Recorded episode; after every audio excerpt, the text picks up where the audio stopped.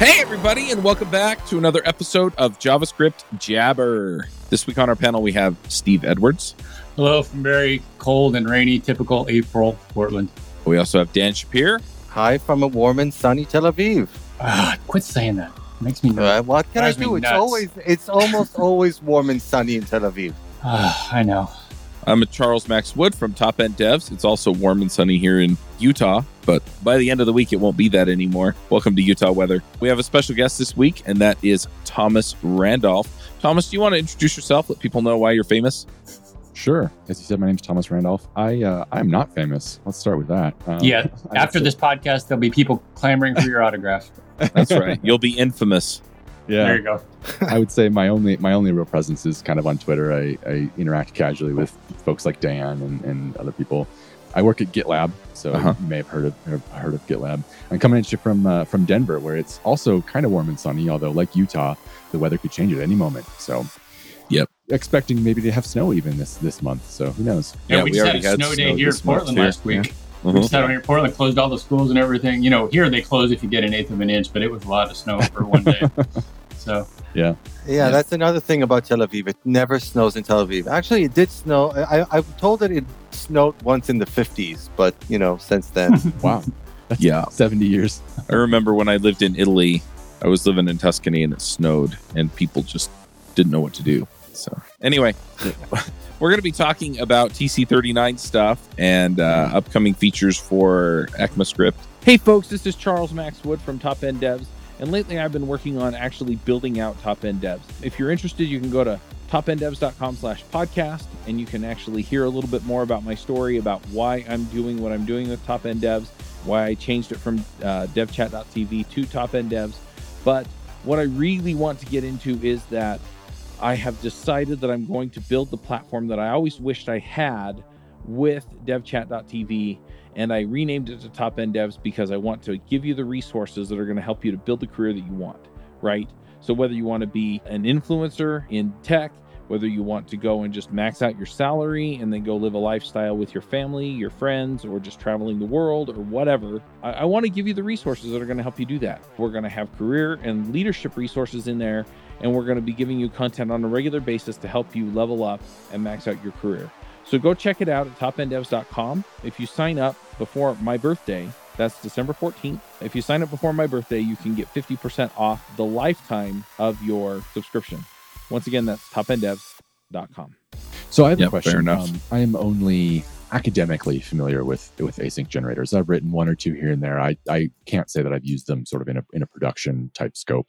One of the things that I really like about observables is that they can be sort of a a push type wrapper around lots of different data sources. So, for example, an observable could wrap around a, the the click behavior on a button in a page, and now you just have a stream of clicks coming out that you can subscribe to at any time.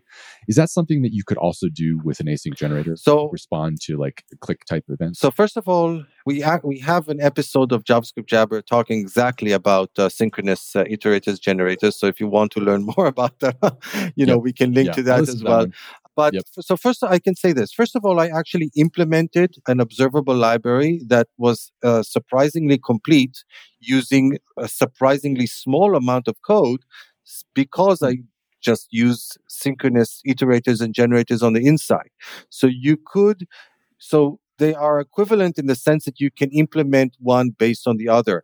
Uh, although I might say that the asynchronous iterators and generators are actually lower level uh, to an extent. I- they I they do tend to have a more uh, imperative s- uh, ap- style or approach to them. So it's kind of like if you compare a promise, which is a, is a thenable, to an await.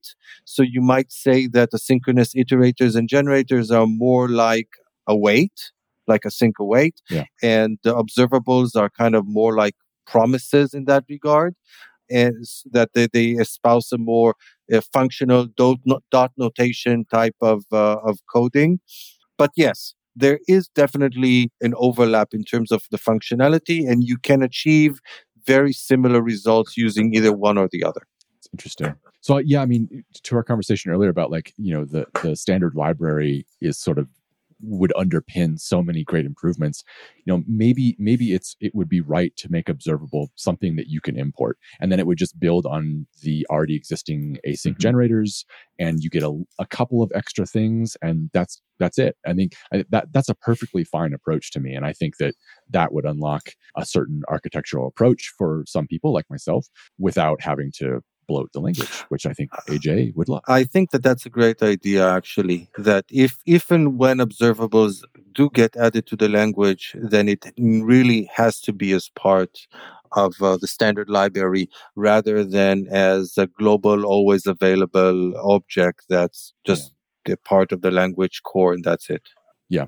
And I, th- I mean, you might be all of us might be getting the the the gist here of, of kind of the the approach but i think most things should probably be in the standard library. I think it's i think the language is pretty good kind of as a core by itself and there are things that are going to you know 10% of javascript uh, developers use this and 20% use this.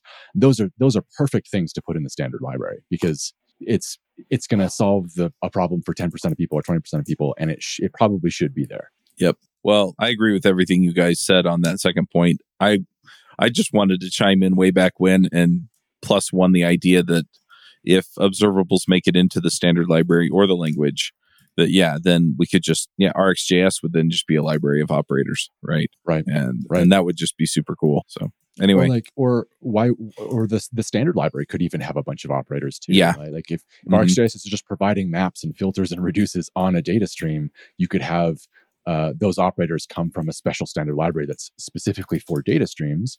And yep man, RxJS can just go away, like which I think they would like. And again, you will see an, an, an, overlap here with another proposal that's later on in your list, which is the uh, emitter proposal, which kind of bridges the gap. It kind of stands right in the middle Absolutely. between observables and, and asynchronous iterators and generators. It kind of, you Absolutely. might say that if I had that emitter library, which hopefully we'll get to, and the synchronous iterators and generators, then together I could really easily build an observable, really in a few yes. lines of code. Yeah.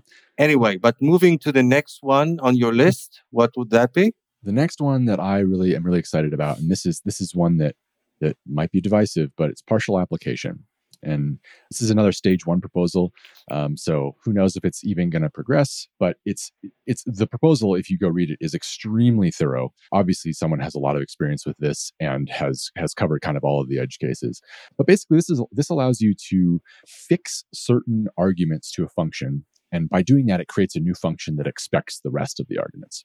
So this can kind of be you can kind of think of this as like, uh, you know, if I'm always passing one parameter to a function, I can just create a new function with that parameter fixed and then expect the rest of them, which is which is really useful when you are writing strongly functional applications where everything is a function and the result is passed to another function and then the result, results is passed on. Yeah. Uh, uh, for those of uh, coming from functional backgrounds, it's effectively currying, I think. It's a, it's a term that's commonly it's used. Very similar. Mm-hmm. Yes. Yeah. Yeah. Curry, currying specifically breaks a function down into individual calls that all only take one parameter, which when it's when you only have one or two arguments that is a it's pretty easy right? You if, say an add the the the typical example is an add function takes two numbers and then it returns the result. Well you only want a function that takes one thing. So the first function takes the first number and then it returns a function that takes the second number and then that function adds the two the two numbers. Yeah. Mm-hmm. that's curry yeah exactly. Because partially it's sort of like if you have more than two arguments you want to just like fix one and then take the rest. And that's what that's what partial application yeah it's interesting because again if we look at javascript like you said if we have an add function that takes uh, two parameters and i invoke invoke it with one i've effectively invoked it with the second parameter being undefined which is probably right. not what i want but if i use a functional right. programming language like i don't know let's say haskell and i actually call a function with one parameter what i get is a new function that just takes the other parameter so I've not actually really invoke the function. I've just, you know, like you said, uh, a function with multiple parameters is like a sequence of functions with a single parameter. Right.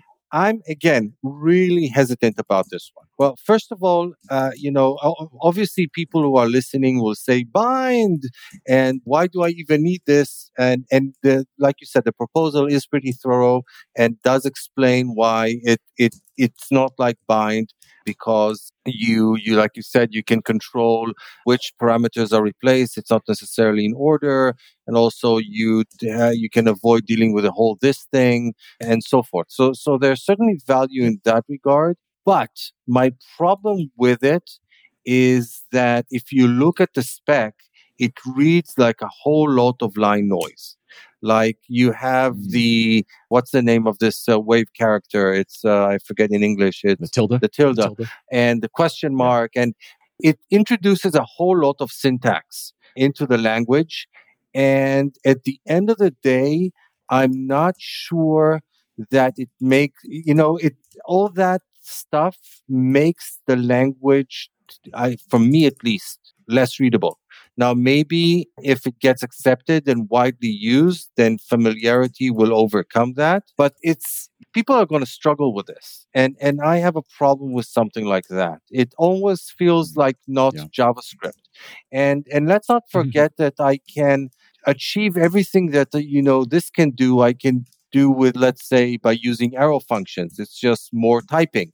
I can wrap the function with an arrow function that calls the original function with some of the uh, parameters fixed in place. So it, does right. potentially, it reduces, it makes things less verbose, but that's not necessarily a good thing.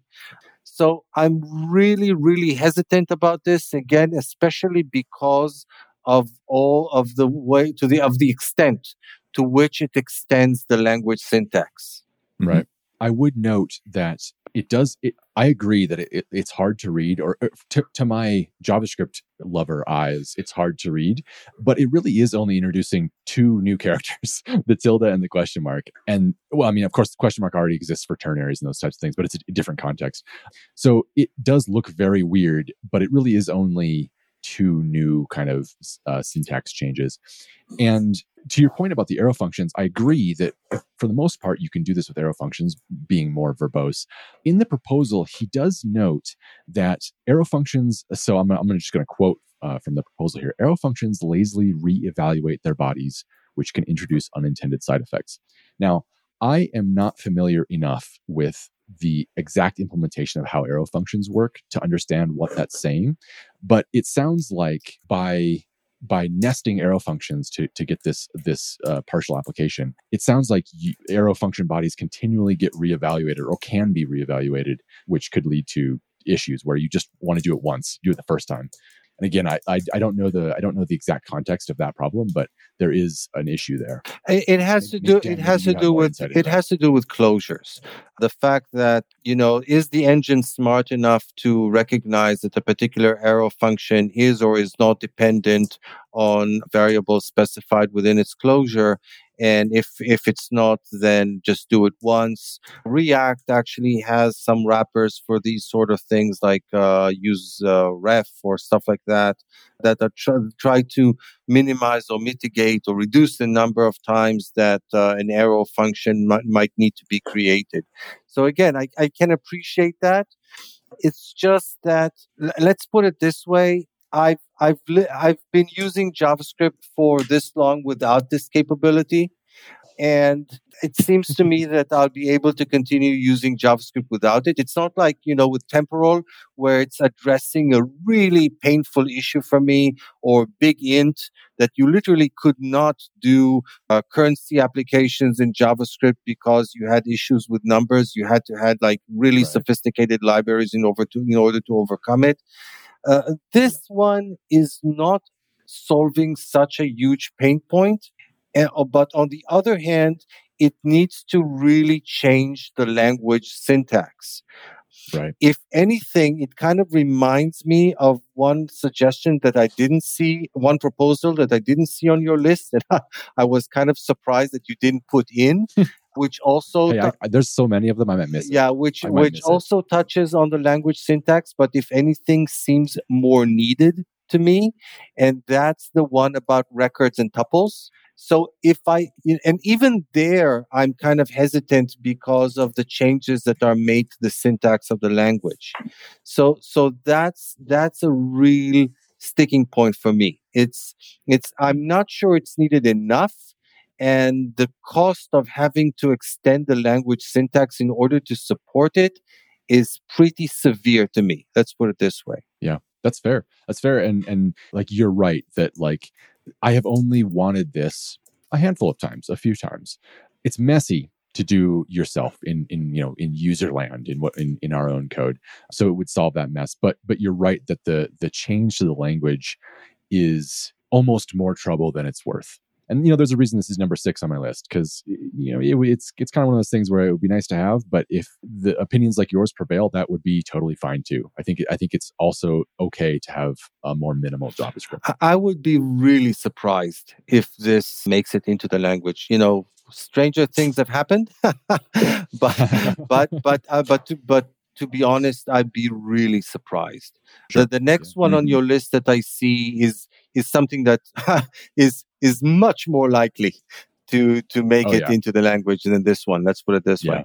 I did want to note one thing, and I don't, I, I haven't actually experienced this myself, so who knows if it's a really compelling use case. But partial, partial application as part of the language would also allow partially applied constructors. So a, a function or, or a oh, class constructor can can also be partially applied. So partially applying the constructor would return a function that then uses the rest of the of the initialization values for a constructor which i think is that might be a kind of an interesting use case too that may not be as easy uh, as like you know a, an arrow function that's it's kind of an interesting use case that that I could that I could see people wanting to use a lot. Like, oh, you, you know, in, in my in my application, I'm always going to construct this error class or whatever, but it always has to have these two parameters fixed, and then the rest will be up to the application.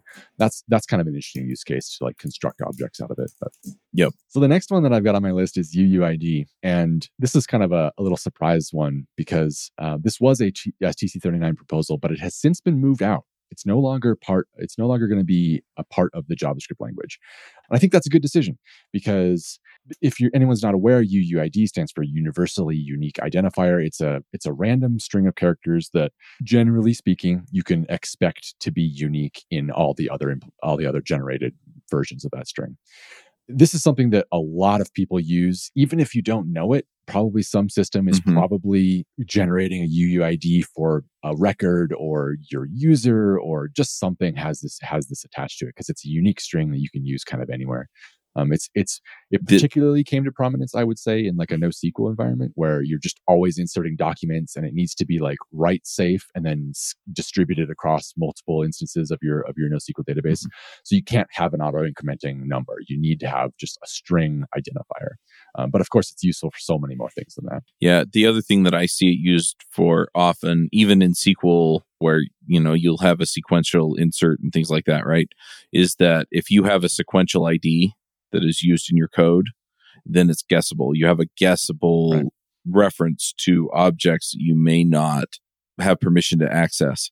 And so, yeah. yes, it's it's an obscuring mechanism rather than a security mechanism per se, but it does make it harder for people who with malicious intent to do things that you don't want them to do.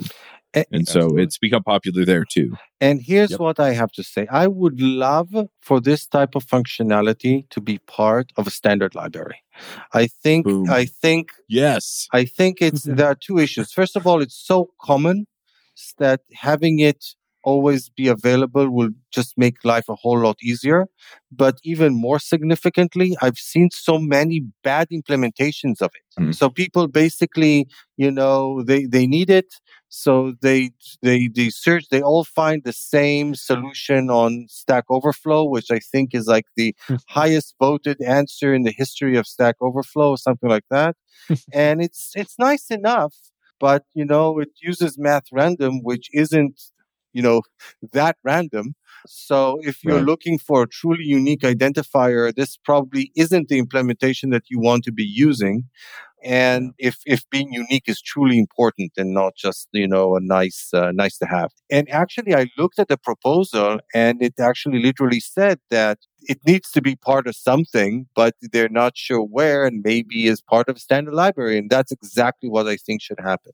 Yeah, I agree. So it's actually been moved out to the W3C or the the the uh, web incubator web incubator community group, which is they're the ones who kind of vet ideas to go into the web platform, and it's it's being actively worked on and implemented in some cases by the browsers themselves as part of the crypto interface which makes sense because the, the crypto interface already gives you the abilities to generate mm, random numbers, we'll call them random numbers, pseudo random numbers, uh, random values right from bytes rather than like Math.random. That's which isn't random enough. And that's what you need to create the the randomness required for a string like this. So the implementation is going in right alongside the other crypto cryptography stuff as part of the API provided for random values, which isn't it isn't the standard library that we would want but it is provided by the vms so it's not part it won't be part of javascript but it will be part of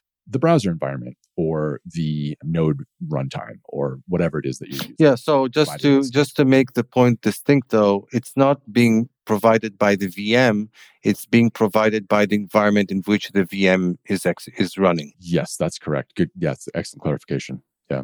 Yep Cool. And this will be a V4, right? Which is the one that everyone uses. Of course, people want more versions sometimes if you if your company wants to namespace yours, but this is going to solve the problem for most people. I, I think in, the, in the, the proposal they say, oh, this is you know the the UUID package is downloaded from npm 14 million times a week or something like that, mm-hmm. which is so it's like this is a problem that we should solve.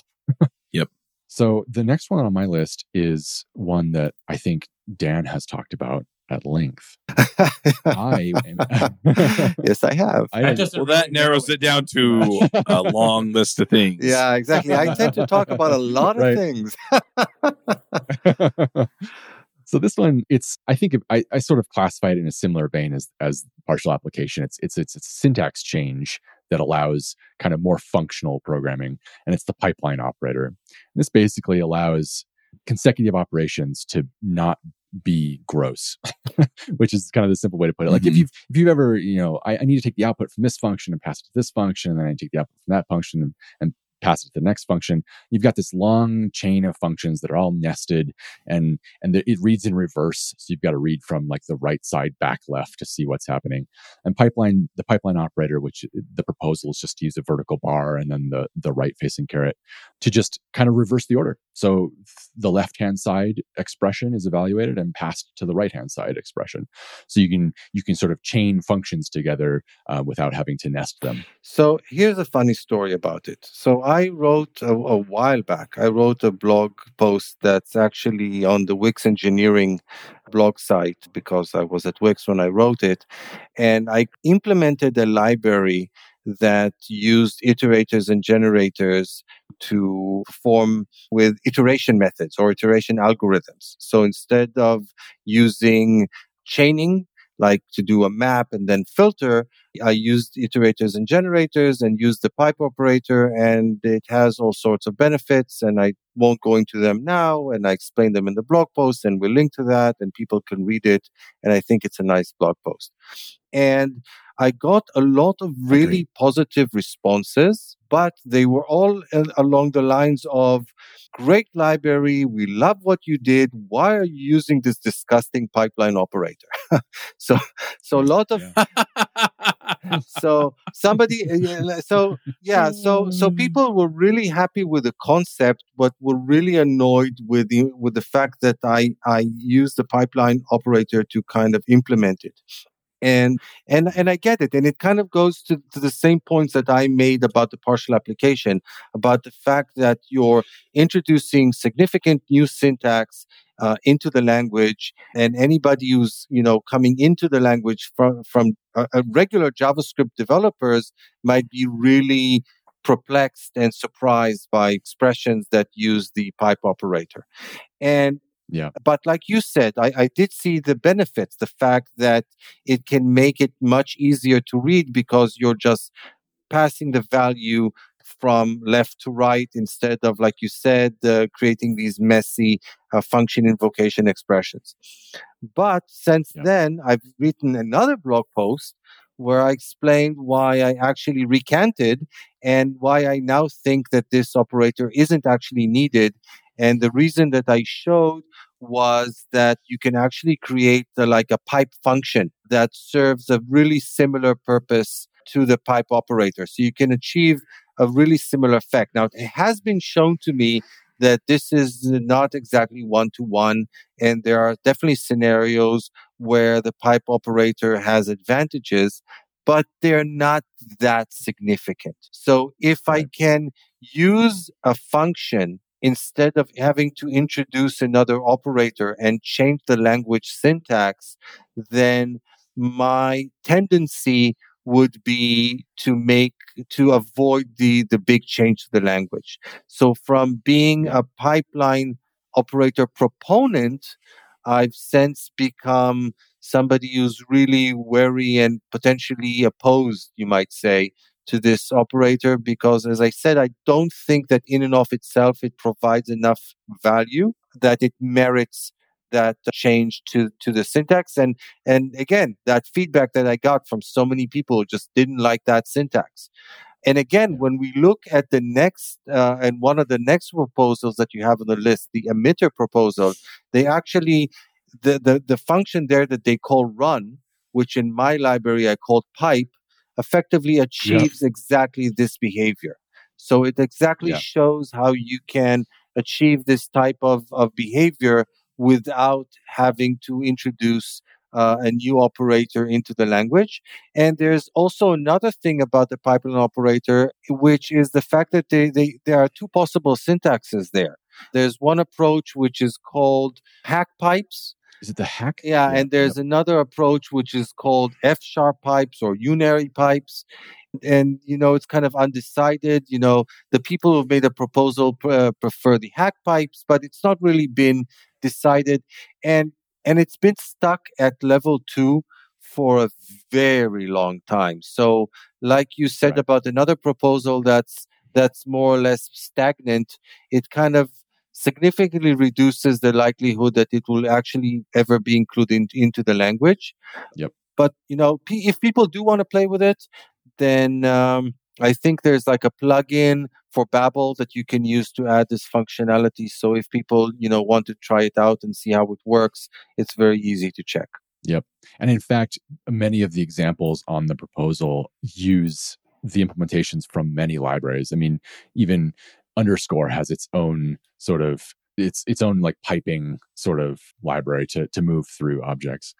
But I want to I want to go back and and say, you know, everyone, you heard it here first on the JavaScript Jabber podcast. Dan Shapiro is against pipelines. No pipelines from, from Dan Shapiro. You lost my vote, Dan. I'm voting for somebody else. Hi, this is Charles Max Wood from Top End Devs, and lately I've been coaching some people on starting some podcasts and in some cases just taking their career to the next level you know whether you're beginner going to intermediate intermediate going to advanced whether you're trying to get noticed in the community or go freelance. I've been helping these folks figure out how to get in front of people how to build relationships and how to build their careers and max out and, and just go to the next level. So if you're interested in talking to me and having me help you go to the next level go to topenddevs.com slash coaching. I will give you a one hour free session where we can figure out what you're trying to do, where you're trying to go, and figure out what the next steps are. And then from there, we can figure out how to get you to the place you want to go. So once again, that's topenddevs.com slash coaching. Uh, so the place that I've seen this is in Elixir, which is a yep, functional yep. programming language. And the pipeline operator that you described is exactly what they use over there. And so and it's it's a very powerful and helpful feature in Elixir and is used all over the place when you're writing code there.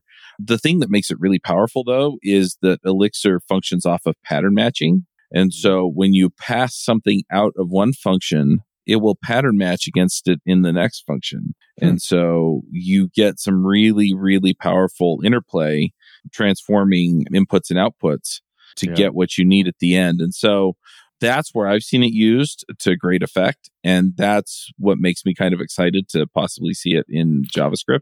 Yeah, Yeah. but that's the But, thing. And and again, I'm going to paraphrase uh, AJ here. And, and by the way, this this is also available in other functional languages like like F sharp. Yes. But just because it's great in lang- in one language doesn't mean that it True. that it has to be that it'll be great in another language.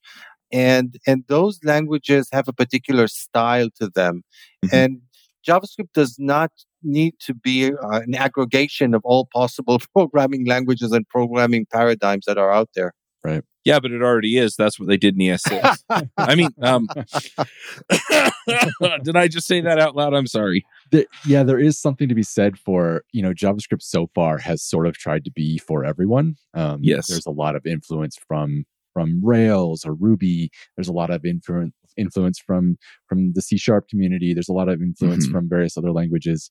And in my opinion, I'll expose my prior my prior bias here. I think that it should be sort of it should be JavaScript. It should be its own thing. Um, I I really like that it has a dynamic prototype based sort of sort of feature. I really like that it's it really it can encourage if you use it a certain way. It can encourage functional programming, and that's why you'll see you know if you look if you look at the cohesiveness of my list, it's mostly functional stuff. It's mostly things that enable that, um, and that's what I think we should lean into.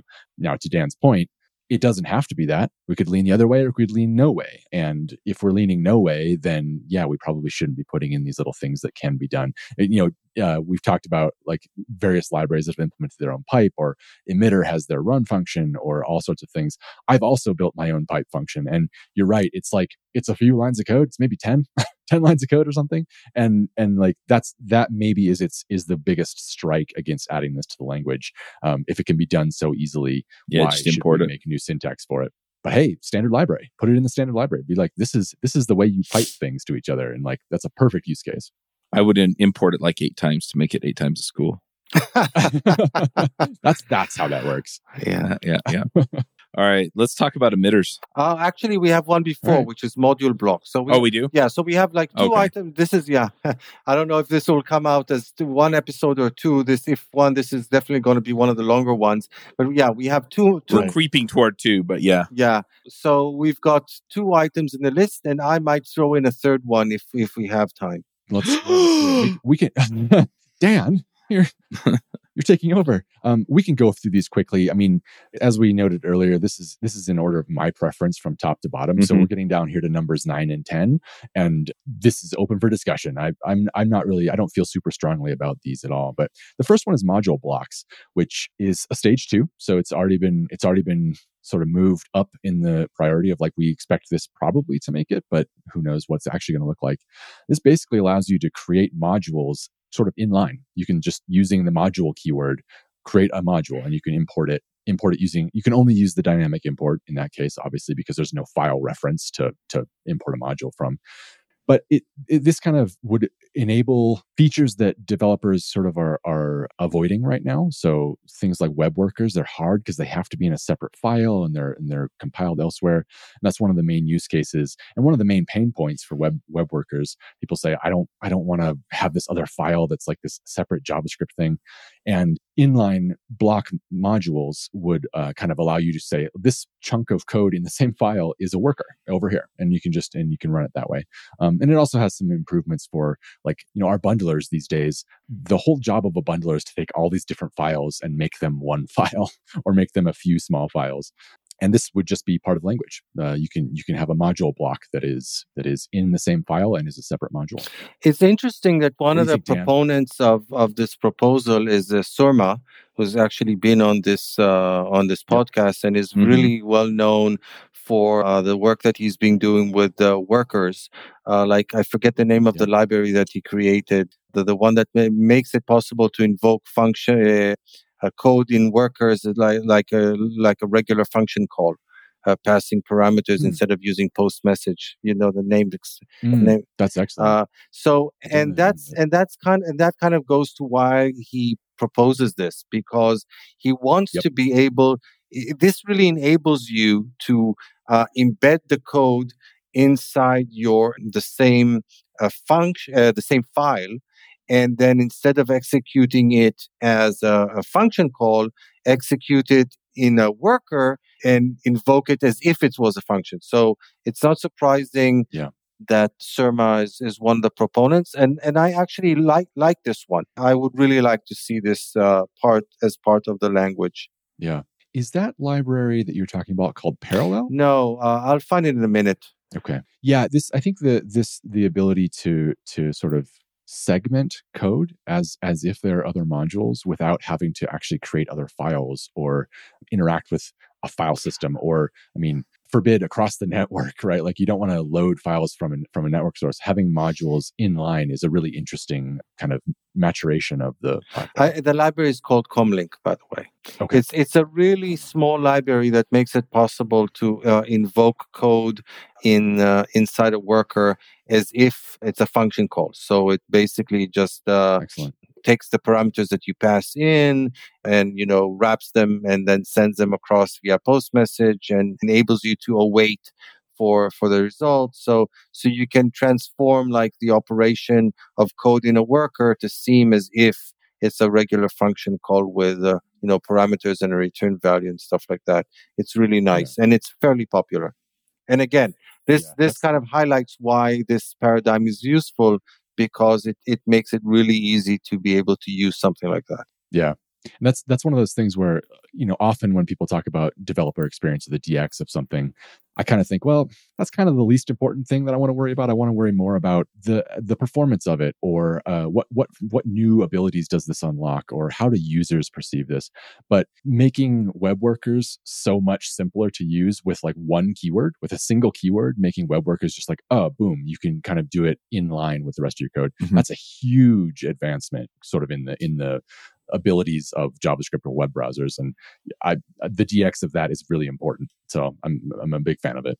Well, one other thing, just going into, so if you're writing a greenfield project, it it's a little bit different. But once you get into the maintenance and adding new features to a complex system and things like that, the developer experience becomes much much more important because mm. you can move more quickly if you can navigate the code well and yep. so adding features to the language that help with developer experience is actually very it's it's kind of a critical piece and it'll save the yeah. companies that are using the language a whole bunch of time and money and effort. It'll make the developers happier to write anyway, there are a lot of payoffs for it.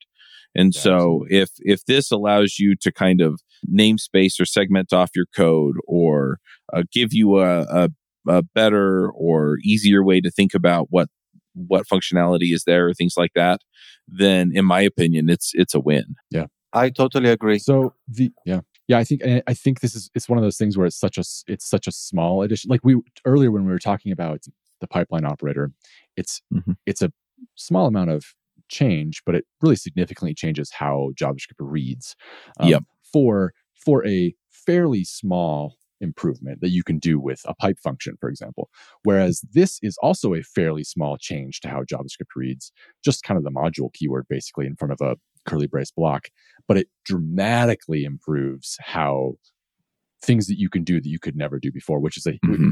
the the cost value or yeah the the the risk reward uh, ratio there is is really high on this one i agree so let's get to the last one we've mentioned it a bunch of times it's the emitter proposal which it's to me, I kind of think of it like all of the operators on observables. So it's it's basically the ability to wrap values in something that you can then pipe through. You can you can you can send the value through a, a set of functions like filter or map or whatever mm-hmm. or you can call that on the you can always access those operators on the emitter object itself. I think of it kind of as like a, an observable subject. If you're familiar with observables a subject is like a multicast uh, stream plus the pipeline ability that we were talking about earlier plus all of the observable uh, composition uh, operators. Dan, you've you you're excited about this one. yeah, like like I said, it it reads very much like the blog post that I've written about building an iteration library on top of iterators and generators. One of my complaints has been that iteration uh, methods or functions or algorithms like filter and map and reduce and, and whatnot are all implemented on top of uh, arrays directly on the array prototype. So uh, you get them on the built-in array object, but you don't get them on any other type of an object that does provide iterators, uh, like, uh, for example, uh, a map that you can actually loop over the, the values mm-hmm. in the map. So if you actually want to do some one of these iteration methods, you actually have to copy everything over into an array and then do it, which kind of defeats the whole purpose. And and emitters are exactly that. They are a collection of of iteration methods that can effectively be applied to anything that has an iterator on it. Uh, and that's exactly what I want. That's the thing that will potentially save iterators and generators from being this sort of an unsuccessful or failed language feature because nobody actually ever really uses them. And, uh, and that's why I'm very much in favor of it. And I think that, like, like I kind of said, that if you take uh, the emitter proposal, couple, you know, and obviously, like you said, get get and it actually shows it in it doesn't use it, it uses a global emitter in the example but i would very much like to see it as part of a standard library and having these functions being imported actually. And and then you would get all these functions as part of a standard library very really easy to use and you could probably also use them to really easily implement observables. So either either you would just use them to implement observables or you would have an observable also as part of a standard library but potentially implemented on top of emitters. So either way it's it's kind of a win. And like i said would really like to see it implemented as part of the language but not as, on a global object preferably as part of a standard library. Yeah agree on that point for sure. I will note in again i have to say i'm i'm no expert here. So so i'm reading other people's opinions and and sort of trying to understand where they're coming from. One of the main one of the main contributors to rxjs has actually opened an issue on this proposal sort of taking issue in a in a kind way with some of the ways that emitter compares itself to observable. And actually of course a contributor to rxjs is going to think observable is the way to go but they actually claim that observable is a more primitive uh, implementation than emitter. And I I'm not going to say that I have an opinion on that. I love observables, so like that's that's where I'm coming from, right? My bias.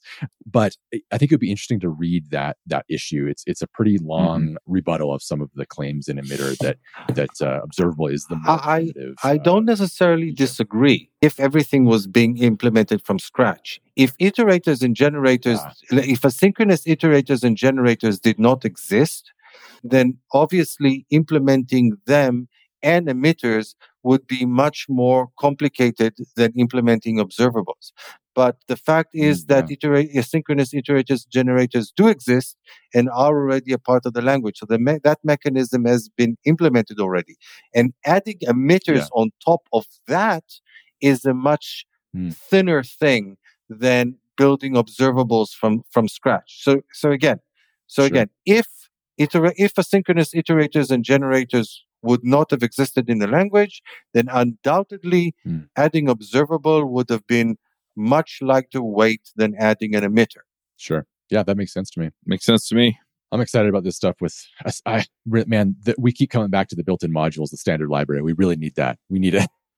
we need it bad, and it's. Yeah. I'm sad that it's only a stage. I, I right? totally not, agree, it's, and I think it's mm-hmm. it's way yeah. past time. I, I don't know why it's it's taking so long. To be honest, like I said, uh, Chrome has been yeah. The, the the Chrome people and the V8 people have been playing with it like for years. I don't know why it's really taking so long. Maybe maybe they're just afraid to commit to standard library. I don't know. It's yeah, it would be, it would be terrifying to be like this is what the TC39 committee thinks should be in the standard library. That's that would be a, an anxiety ridden decision. I, I would like to mention one more thing. I actually kind of mentioned it before when we talked about the partial application, yeah. and that's the proposal for records and tuples.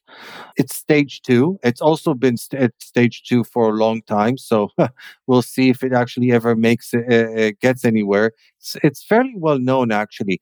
Basically, the idea is think about the the syntax that we have for object literals and array literals you know all array literals with the square brackets and object literals with the curly brackets and just then prefix them with the pound or hash character. Uh, so if you prefix an object literal with a hash, it becomes a record. If you prefix the, the array literal with a hash, it becomes known as a tuple. And what, and the thing about them is that they're immutable.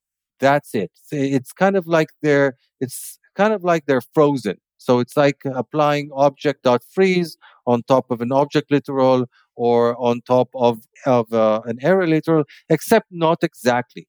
Because there's another interesting thing about records and tuples is that their definition is also recursive. Because in uh, a record or a tuple can only contain either primitive values or other records or and tuples. So that means is that not only are they immutable, they are deeply immutable. So, you know, with, if you just use object freeze, it's, it doesn't, you can still go in and manipulate the values that are referenced by properties. Uh, because it's not a deep freeze. There are, there's actually a, a, mm-hmm. library called deep freeze because that's exactly what it does. It, it, it does a recursive freeze. So records and tuples are immutable, are deeply immutable when they are deep. And that enables really interesting behaviors. So, for for example, you know, a lot of uh, we see a lot of cases, for example, in React with uh, something like uh, the hooks, like useState, that returns multiple values as as array elements.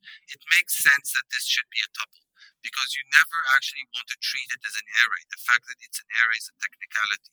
Now, this is a nice to have the fact that. Hey, Dan, I'm going to stop you for a minute because your sound changed. It sounds like you're talking through a telephone. That's really strange. Uh, I, hopefully, because it's recording locally, then it just works. What can I say? Yeah, I hope so.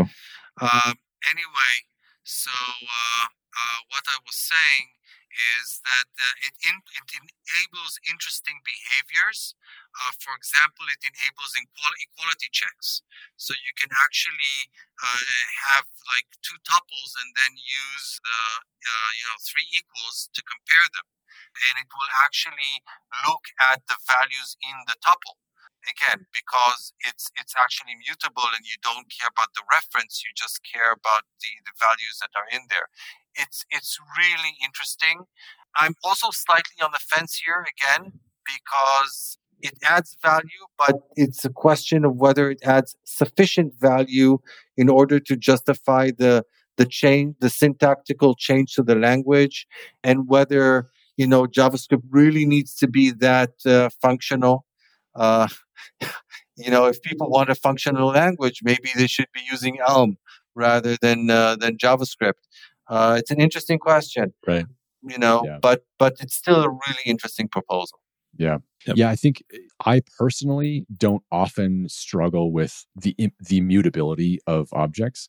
And so for me, it wouldn't make my day-to-day a lot easier, but I do I do totally see the value, especially, you know, especially with the comparison of of things like are these two tuples the same would be very valuable. But I think you're right that like is this is this going to dramatically change javascript? And i think the proposal talks about libraries like immutable js or uh, immer i think is another one. And i wonder if i wonder how much of those libraries we can remove uh, with this type of thing. I, I, maybe it's all of them which i guess would be a pretty big win. I'm not sure. Yeah i don't know. Dan i think. Like i do i do agree with dan. I like the idea of having tuples and and and i see the benefits there a lot of the immutable stuff it just saves on you know memory load and sure. it saves on it, you know it's faster. I mean there there are certain benefits that come from it but you know sometimes it adds complexity. I don't know how heavily it would be used. I think it might wind up being used a whole bunch under the covers for those reasons but sure, not necessarily yeah. used day to day by javascript developers. I think it would be really powerful for the communication between i'll use the word apis but the communication between internal things that are that expect some record and then and then send some record because you never want to to accidentally send a mutable object to somewhere have them change it and it be modified in in your code or whatever mm-hmm. so have sending a record in that case and then they can do whatever they want inside their code but it, always the, tra- the the communication is is immutable sort of at that at that higher level People who are into reducers would really like it. Mm, uh, yeah that's right anyway, I think that more or less covers the proposals that yeah. Quite a lot, quite a number of proposals. By Yeah. the way, I don't know if you saw this. I, I will mention one more because I just can't resist. Eh, for those of you who may not recall, there are the reverse and sort methods on arrays are they modify the object that they invoked on. So uh, that's an unfortunate decision that again Brendan Eich made made back in the day, maybe in order to conserve memory or whatever on those older systems. But when you apply sort on an array, it actually sorts the array that you applied it on. It doesn't return a sorted array. Well, actually, it returns a sorted array, but it returns the same array that that you passed to it, and the same with reverse. And and there and there's I don't recall where it is, but there I it might have been adopted. There's the toReversed and toSorted that yeah I think it's been accepted actually that returned that are immutable. They return a sorted array, they return a reversed array. And I'm really happy to Hmm. see that. And going forward, I'll always use that. nice. yeah, the in-place stuff is always uh, asking for trouble Yeah.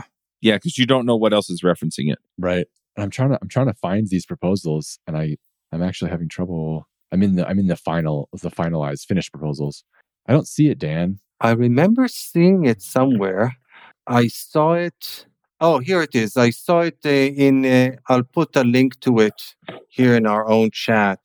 Where's our own chat? I saw it in a blog post by ah Axel uh, Rauschmayer. He's like this really well-known guy about Sure. understanding what the language is and where it's going. So it's the ECMAScript Yeah. proposal, change array by copy, four new non-destructive array methods. It includes toReversed, two sorted, toSpliced, and another one called with, which I don't remember what it does. Yep. Yep, I just found the the proposal itself, so there's the link to that as well. Uh, yeah, that's that's cool stuff. But again, uh, continuing to extend the prototype, and uh, I wonder if I wonder if it would be better to move like have a standard library that does. Yeah, this, again, if you look at the emitter proposal, it kind of solves it out of the box. right. Yeah, absolutely. Hey, folks, if you love this podcast and would like to support the show, or if you wish you could listen without the sponsorship messages, then you're in luck.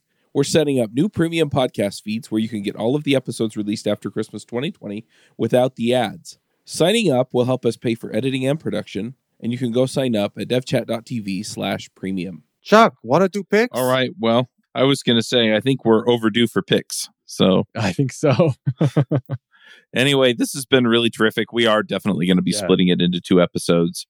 Thank you so much for having me on. Oh, it's been terrific. Love, talk, love talking with y'all. All right. Well, let's let's make Steve go first. He's been quiet for a little bit. So we'll start. Actually, we'll start and end with the high point of any of these podcast episodes, which are the dad jokes. So the other day, I went to see my doctor, and he told me that I was really growing as a person. But what he really said was, "You've gained a bunch of excess weight." Oh, yeah. Highly expected. Yeah. Mm-hmm. Yeah. Speaking of doctors, I know a surgeon that actually puts organs in, he puts organs back in upside down. I said, that's not funny, but he's just said it was an inside joke. And then um, I saw a news story recently where a store clerk had fought off an armed robber with a pricing gun. So the police are now looking for a man with a price on his head. I like that one. That was good. You know, that's sort of a takeoff. If anybody knows Steven Wright, he has a classic joke about a crazy lady that lived in his apartment building who tried to hold up a department store with a pricing gun. And she said, Give me all your money or I'll mark down everything in the store. That's a good one, actually. Those are You my know, picks for the day. you know, Steve, I have a friend who tried to put together uh, a dating app for chickens, but it was really hard for him to get hens meat. All right. Thank you. Thank you. Thank you very much. Do you have any actual picks or should we move on? I guess if those aren't actual picks, then no, I don't have any actual picks. Well, just things that, anyway. Um, well, I will. I will say one, and this is probably going to be a little contentious, but as of today, yesterday was the day that a federal judge rescinded the Biden mask mandate on airlines and for travel. Mhm. So, hallelujah, amen, and everything else. it makes flying I'll more leave it at pleasant. All right. Dan, what are your picks? Okay, I have a few. So my first pick is uh, I'm watching Star Trek Picard and I'm enjoying it. It's uh, it's a nice little show. It's not amazing. You know, that's the interesting thing about Star Trek for me. The the premise is always much greater than the actual execution. I'm I'm always I always Mhm. expect to to enjoy the uh, the the various series much more than I actually do.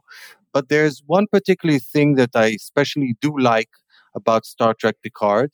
And I think that's a, a pretty obvious thing. And that thing is Sir Patrick Stewart. He is such an amazing actor. Like, it's, it's astounding to see, you know, how much of a better actor he is than everybody else on the cast. Um, and it's such a pleasure to watch him act. And I, ju- I just enjoy, you know, I would literally just watch him read stuff. I don't even need the, the, the, the, the all, all the things with the spaceships and stuff, you know, just watching him on screen, especially reprising that role. He's just amazing. And I, and I love, and I love it for just for that. So that's Yeah, he could read the dictionary. He's like exactly. that, huh? He's such an amazing actor. Yeah. So My wife's a real big fan of that too. She really looks forward to all the Picard episodes, and she's tried to get me into watching it, but I haven't uh, broken down yet. Yeah. So that would be my first pick. My second pick is the great uh, Noam Rosenthal, who is actually a past, uh, past guest on our show, uh, is doing great work working on the various standards, like the HTML standard. And uh, he's actually managed to in- introduce an in- a really cool new feature into the HTML standard, which is the 103 early hint uh, responses. Basically, it's a mechanism that uh, allows uh, the server, while it's still working on the main response, to send like a sort of a pre-response down to the browser, telling the browser, while you wait, please download this and that resource. So you can kind of, you know, so for example, think about, you know, you need to work to generate the HTML, but you can already inform uh, the client that it should start downloading various, I don't know, images or JavaScript or whatever, because it will be needed later on. And I can post, you know, put the, the link to the proposed in our show notes, except that, you know, our show notes apparently will have a lot of links in them uh, this time around. So that would be my second pick. And my third pick is the one that I just mention each and every time, just to remember that the war in Ukraine is still ha- going on, still happening. This is so sad, so unfortunate. I really hope that, you know, I'm, I'm kind of worried or concerned that people kind of might start normalizing it because it's just taking so long and it's not ending. It, it just makes me so sad. And I really wish that all this suffering would be over. And those would be my three picks. All right. I'm going to throw out some picks as well. So you mentioned Sir Patrick Stewart, and uh, one of my favorite things that he's read is, and I, I got this on Audible, it was the Chronicles of Narnia, and they had different actors and actresses reading the different books. And Sir Patrick Stewart reads The Last Battle, which is the final book. And he did a tremendous job. A lot of the other narrators are great too, but I'm just going to pile on because I've enjoyed that. For me, the best part of Star Trek Picard, now I've only seen the first season, I haven't seen the second season yet. The best part of that was just seeing all the other old characters and actors and actresses come back, right? Because that, that was just fun. They have all the callbacks to the old series.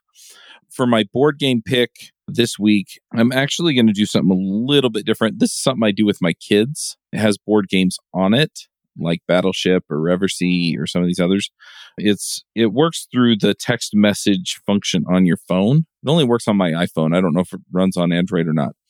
But it's called GamePigeon and you can actually text somebody a game and then when you take turns it texts you back and forth. And so anyway, it's it's a lot of fun and it's a fun way to play some board games with my kids. And so yeah, my I tend to play it with my 13-year-old and 15-year-old are the ones that are really into it. So anyway, so that's going to be my board game pick. It's a little bit different, but anyway, so I'm going to shout out about that. And then I'm just trying to think here. There's just so much going on right now. Yeah, I don't know if I have anything else right off the top of my head. So we'll go ahead and let Thomas go. Thomas, what picks do you have? Sure. I've um I've got a bunch, but I will I'll limit to my top three uh, with one bonus, which is plus one to kind of remembering what's going on in Ukraine. As of today, I know this will come out much later, but as of today, I think the fighting has picked up pretty badly in the eastern Donbas region again, which is which is troubling. So, yeah, keeping that in our, in our minds. Um, I'll also pick my notes for this for this episode or these episodes. I have tons of links to all the proposals. I have links to prior art. I have links to code examples, and so I'll those are all published live, and um, that can be sort of a resource here in, in addition to you know, the picks that I don't say out loud. I have this book that has that has kind of been stuck in my brain for a really long time. It's it's actually a really old book with a, a, few a few updates for more modern times. It's called The Design of Everyday Things by Don Norman. I think it's a it's it's not really about programming, although I think it's it can be really important to read for for developers because it, it kind of helps you understand the phrase you might hear phrases like affordances or signifiers or those kinds of things those come from essentially this book and it's it's how we it's how we design things that people can use. Um, I think it's a it's a really kind of seminal book on on how design works, um, and I think it's a really important thing. So I'll pick that book. And then my last one is I, I found a I found an article that I that was gave a really great overview of what reactive programming is. It's sort of it's sort of my my passion architecture of programming. So I'll, I'll link to this article called "What is Reactive Programming" by Kevin Webber it's on a it's on a, a, a, blog from a from a company. I think it's a really great overview of reactive programming and why it's such an important uh, paradigm in modern development. But yeah, there's there's lots more links in this, and I'll shout out Dan's pipeline stuff that he's he wrote. Those are I've linked those as well. So that's it for me.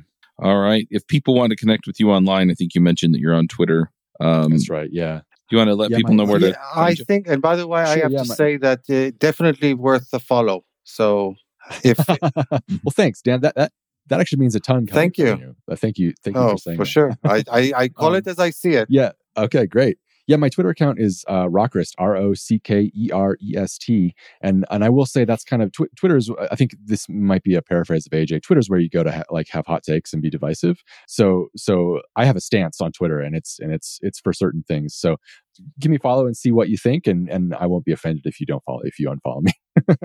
but that's that's probably the best place to see my sort of daily thoughts.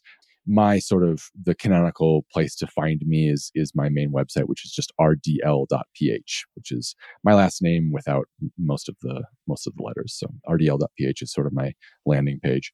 But yeah find me on twitter at, at rockerest r-o-c-k-e-r-e-s-t and, and i look forward to interacting with you all about how wrong i was that these are the best proposals for tc39 sounds good all right Thank we're so going to go ahead everybody. and wrap it up here and until next time folks max out bye Bye. Adios. Bandwidth for this segment is provided by CacheFly, the world's fastest CDN. Deliver your content fast with CacheFly. Visit C A C H E F L Y dot com to learn more.